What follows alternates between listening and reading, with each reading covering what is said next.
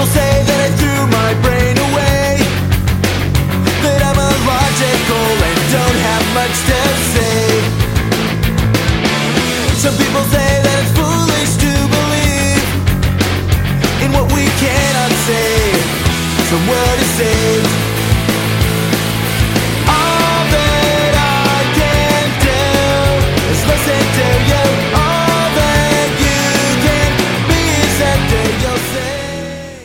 back to the Freed Thinker podcast. As always, I'm your host, Tyler Vella. On this episode, I take a stab at David Hume's book on miracles and examine if his assault on the occurrence of miracles holds water.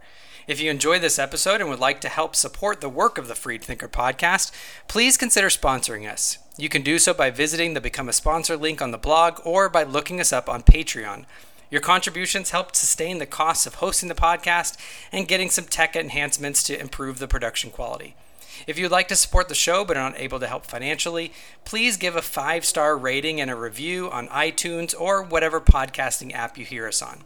Well, with that, let's dive right into this episode of David Hume entitled A Hume Divided. Enjoy the show.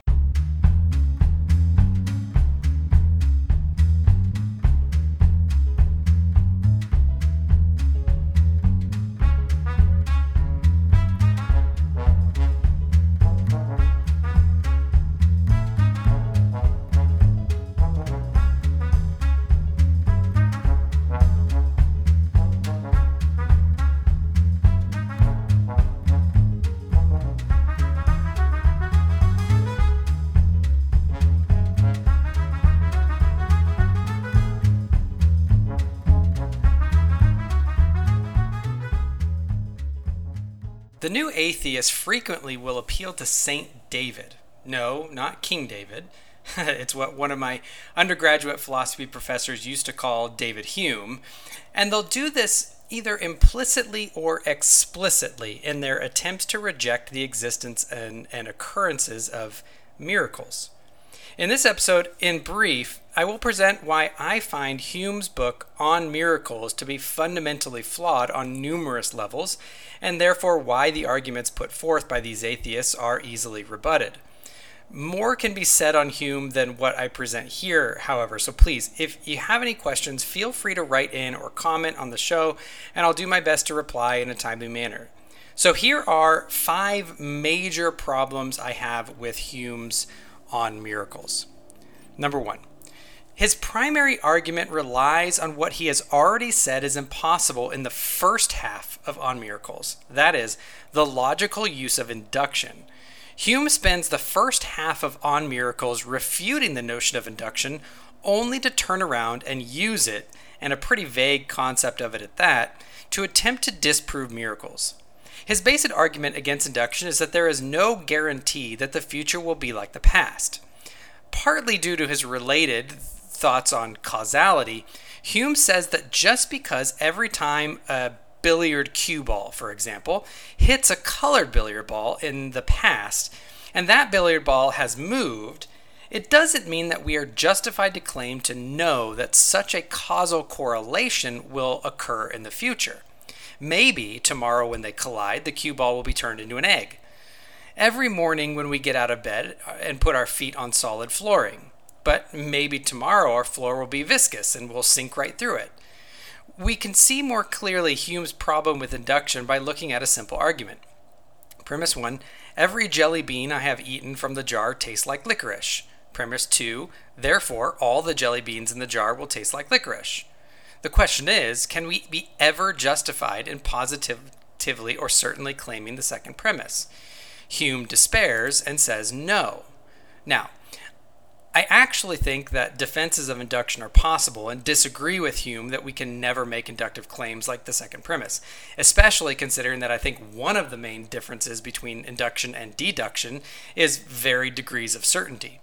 So I think induction can be reframed such that the conclusions are not statements of certainty, but rather something like maybe premise three. Therefore, it's plausible to a varied degree that all the jelly beans in the jar will taste like licorice. Here, we can also bring in things like justification. What if there are 5,000 jelly beans and premise one is true, but I've only eaten five? would I be justified in asserting premise three, the new premise? Not really. But imagine that I ate 4,599 of them. Then, maybe, or if I ate 9 out of only 10, then probably yes. One of the inductive problems for Hume, however, is that he does deny induction. And yet, when he begins to discuss miracles, one of his arguments is that we have the universal experience of no miracles occurring, and therefore we should conclude no miracles will occur in the future. Yet, this is only possible if we say something like premise one, no miracles have occurred in the past, premise two, therefore no miracles will occur in the future. Besides the fact that this is not really even a syllogism where the conclusion is drawn from true or plausibly true premises, it would rely on some principle of induction in order for it to work, something Hume has already said we should not allow and has removed from the table. Another inductive problem uh, is that another one of Hume's arguments that miracles cannot happen because they violate the laws of nature assumes that natural laws have been or always will always be the same. Think of the billiard ball. If Hume wants to deny induction by saying that a billiard ball is not guaranteed to move simply because it has always behaved that way in the past, then how is he able to say that the natural law cannot be violated in the future because they have not been violated that way in the past? One possible recourse would be to say that the laws of nature just are things that are inviolable. Yet again, all he's doing is assuming that because natural laws have been the kinds of things that are inviolable in the past, that they are guaranteed to be inviolable in the future. And before you go on to say that these are facts that can be observed through science, you have to realize that you are still only appealing to induction. Science has led to true knowledge in the past, therefore, it will lead to true knowledge in the present and the future. It is still circular and still relies on induction. Now, you may resolve the issue by simply agreeing with me that Hume is wrong on his rejection of induction and therefore be free to make his arguments against miracles. However, it must be stated explicitly which position you will take. Do you deny the first half of On Miracles or the second? Do you deny his arguments against induction or do you deny his arguments against miracles? You simply cannot have both. Number two, the next problem is that of the utter circularity of the probabilistic argument against miracles. Basically, he says that we can know that miracles do not occur because we have the universal experience of no miracles occurring. Yet, can he know such universal experience? Well, we can only know that there is a universal experience of no miracles occurring if we know that all the reports of them are false. But we can only know that they are all false if we know that no miracles have occurred. The syllogism would be as follows Premise one we know that miracles do not occur because we have universal experience of no miracles occurring. Premise two, we know that we have no such universal experience or no of no miracles occurring because we know that all reports of miracles are false. Premise three, we know that all reports of miracles are false because we know that no miracle has occurred. That is a circle of the most vicious kind. Okay, those are the obvious problems. The next ones become a bit more complicated or subtle. Number three. Next is Hume's assertion that miracles are impossible because they are violations of the inviolable natural laws. We've already seen that this poses a problem for his objection to induction, but now we'll see that it also uh, presupposes the truth of naturalism, which is really his intended conclusion. In order for the objection to work, we must accept two of Hume's definitions, neither of which I think we should. The first is the definition of a natural law just as inviolable. This seems a bizarre stance to take in modern times, considering that most scientists and philosophers of science would define natural laws merely as descriptions of the normative behaviors of the natural world all of science today, and indeed natural law, functions on the assumption of ceteris paribus, or all things being equal. Science and natural law are only descriptions of what happens when nature goes about its merry way without any interruption, injection of new information, or exertion of some other force, natural or otherwise. This is where C.S. Lewis's famous example of arithmetic comes up. I do not say that the bank thief who robbed my bank broke the laws of arithmetic because the ledgers do not balance, but rather the laws of California. The laws of arithmetic have not been violated. New circumstances arose. Not all things were equal. In fact, I noticed something quite ironic a while back.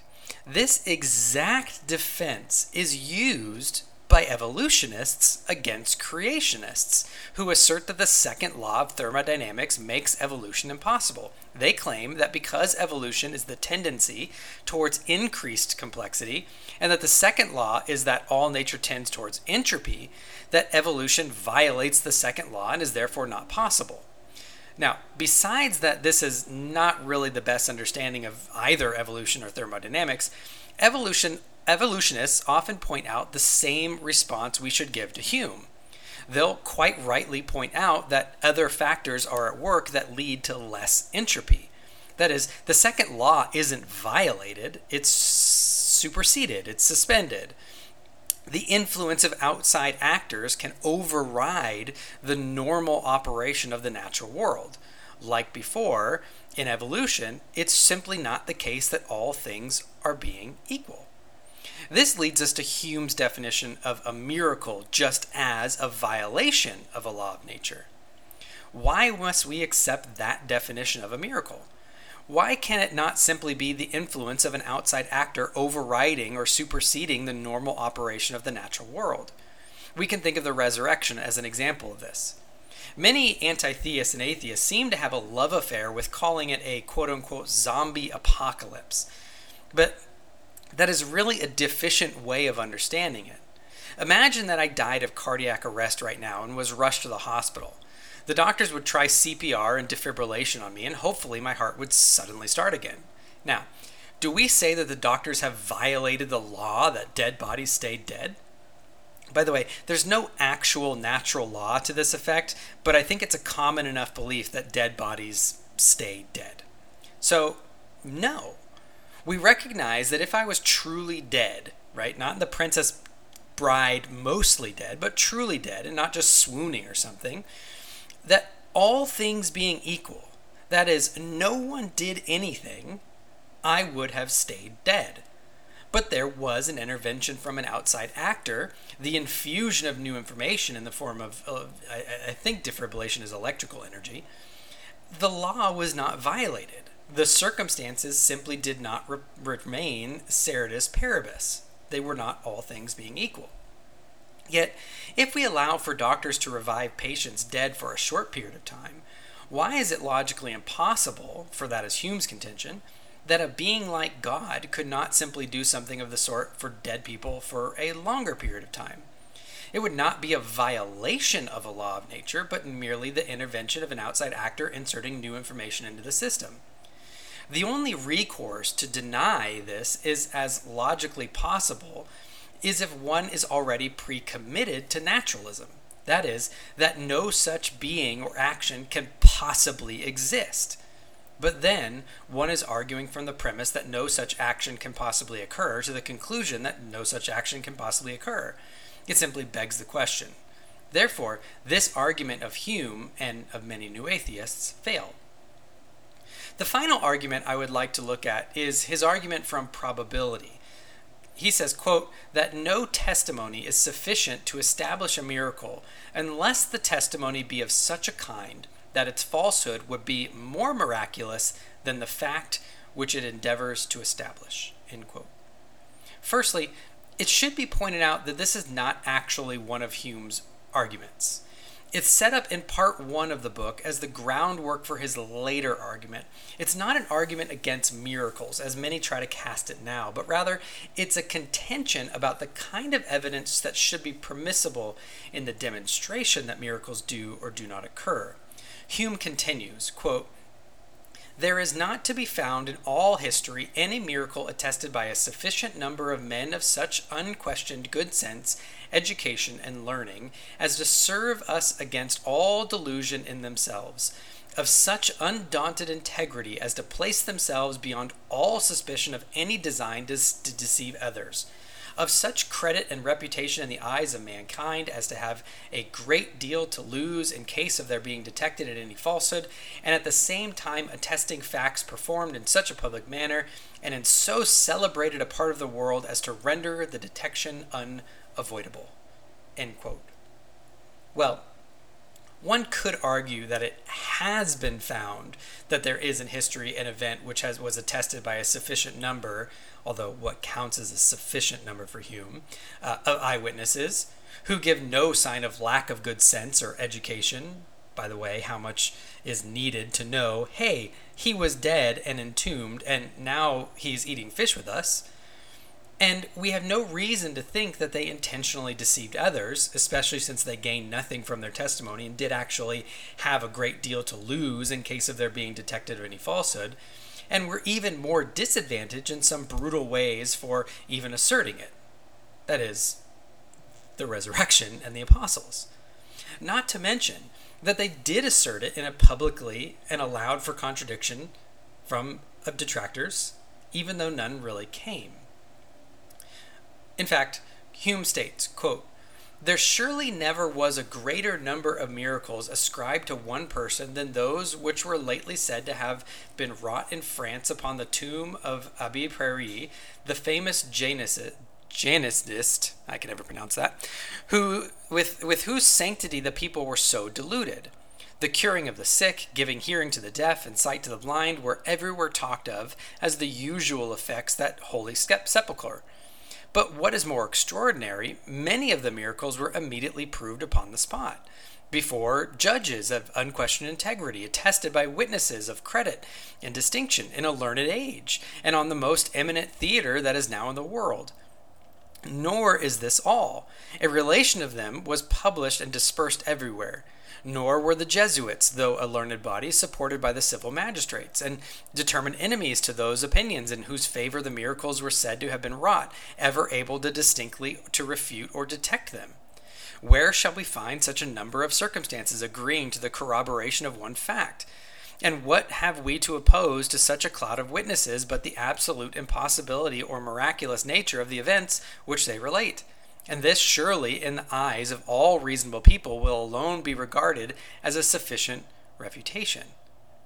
This is just one of several examples that he gives where all of his criteria have ostensibly been met. And yet he goes on to say that he would, quote, still reply that the knavery and folly of men are such common phenomena, end quote, that he would rather believe that it was conspiracy than miracle. So, ironically, even Hume basically admits that his standard is so high that even in his most modern time, if all the criteria were met, that he would still reject it. Why? Because it's just impossible. It just has to be wrong, and that just and that his just saying so should quote be regarded as a sufficient refutation end quote to quote all reasonable people end quote. Well, that's not an argument. That's just pure assertion of incredulity. It's mere presumption and circular reasoning. John Earman's principle in his book Hume's Abject Failure is much the same as my own.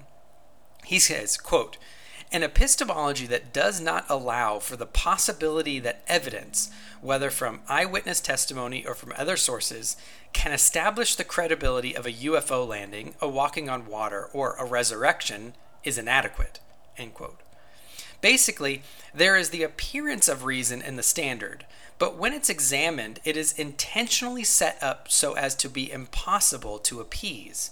The standard itself is on principle that no evidence could ever meet the requirement, and thus no fact could ever be brought to bear against the truth of naturalism. No eyewitness will ever be credible enough. No experiment that has the outcome of miracle will ever, ever be more likely than conspiracy. It's not reasonable, it's presumptive. It is the empiricist equivalent of a fanatical conspiracy theorist riddled with confirmation bias. Now, I'm skeptical about a great many things. I think skepticism as a practice is healthy. But skepticism that is so extreme, almost Cartesian, cannot be helpful in any way.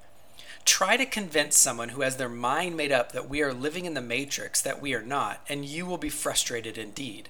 There is nothing you could ever point to in this world that would prove otherwise because everything will be infused with the air of conspiracy. Everything would simply be a part of the construct. To illustrate this, let us imagine that we live in a universe where miracles have in fact occurred. If we accept Hume's epistemological standard, then we would have to set up a standard by assuming naturalism, whereby we could not only not know a fundamental fact of the universe, but where we would actually be positively irrational if we believed what was actually true. It seems to me that any standard whereby true knowledge equals irrationalism has a fundamental flaw somewhere contained within its assumptions. Another problem is one that even Hume's contemporaries noticed. They gave the example of a prince from a tropical land who had never seen ice. By Hume's line of reasoning, the prince would be just as validated in not believing in ice as the skeptic is for not believing in miracles.